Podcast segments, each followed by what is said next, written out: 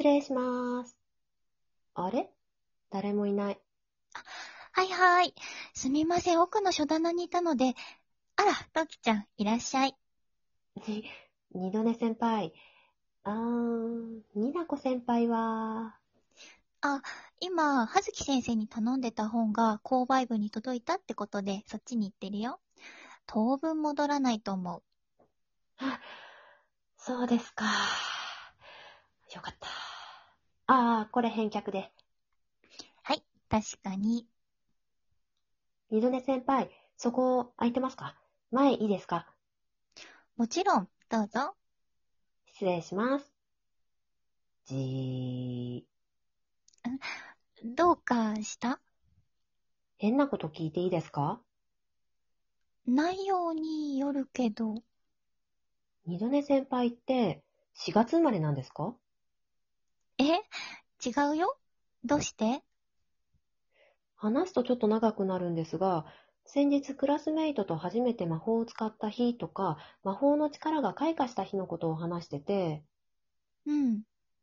で、その日にたまたまニナコ先輩に捕まったんですよ。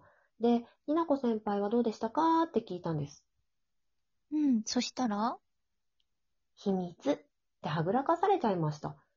それで、二度寝先輩はどうだったんでしょうねって言ったら、ニナコ先輩に、ドネさんの初めては羊の加護があったから怪我はしなかったんだよねって、それだけ言って猫になって逃げられちゃったんです。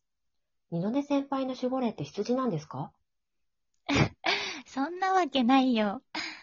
私の魔力の開花は3歳の時、雨で出かける予定が中止になっちゃって、大泣きして疲れて寝ちゃったの。母が様子を見に来てくれた時、私はベッドから浮いた状態でお気に入りの大きな羊のぬいぐるみの上で寝ていたの。驚いた母の声で目が覚めた私は魔法を解いてしまって、ベッドに落ちたんだけどバウンドしちゃって床にさらに落ちたの。でも羊のぬいぐるみのおかげで怪我をせずに済んだの。守護なんてそんな大げさなものじゃないよ。うんうん、なるほどです。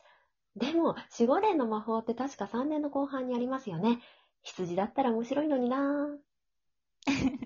そんなにうまくいかないでしょう。それより、なんですか？トキちゃん、明日の気象学のテスト、今日かなり頑張らないと大変かも。え、二度寝さん、助けてください。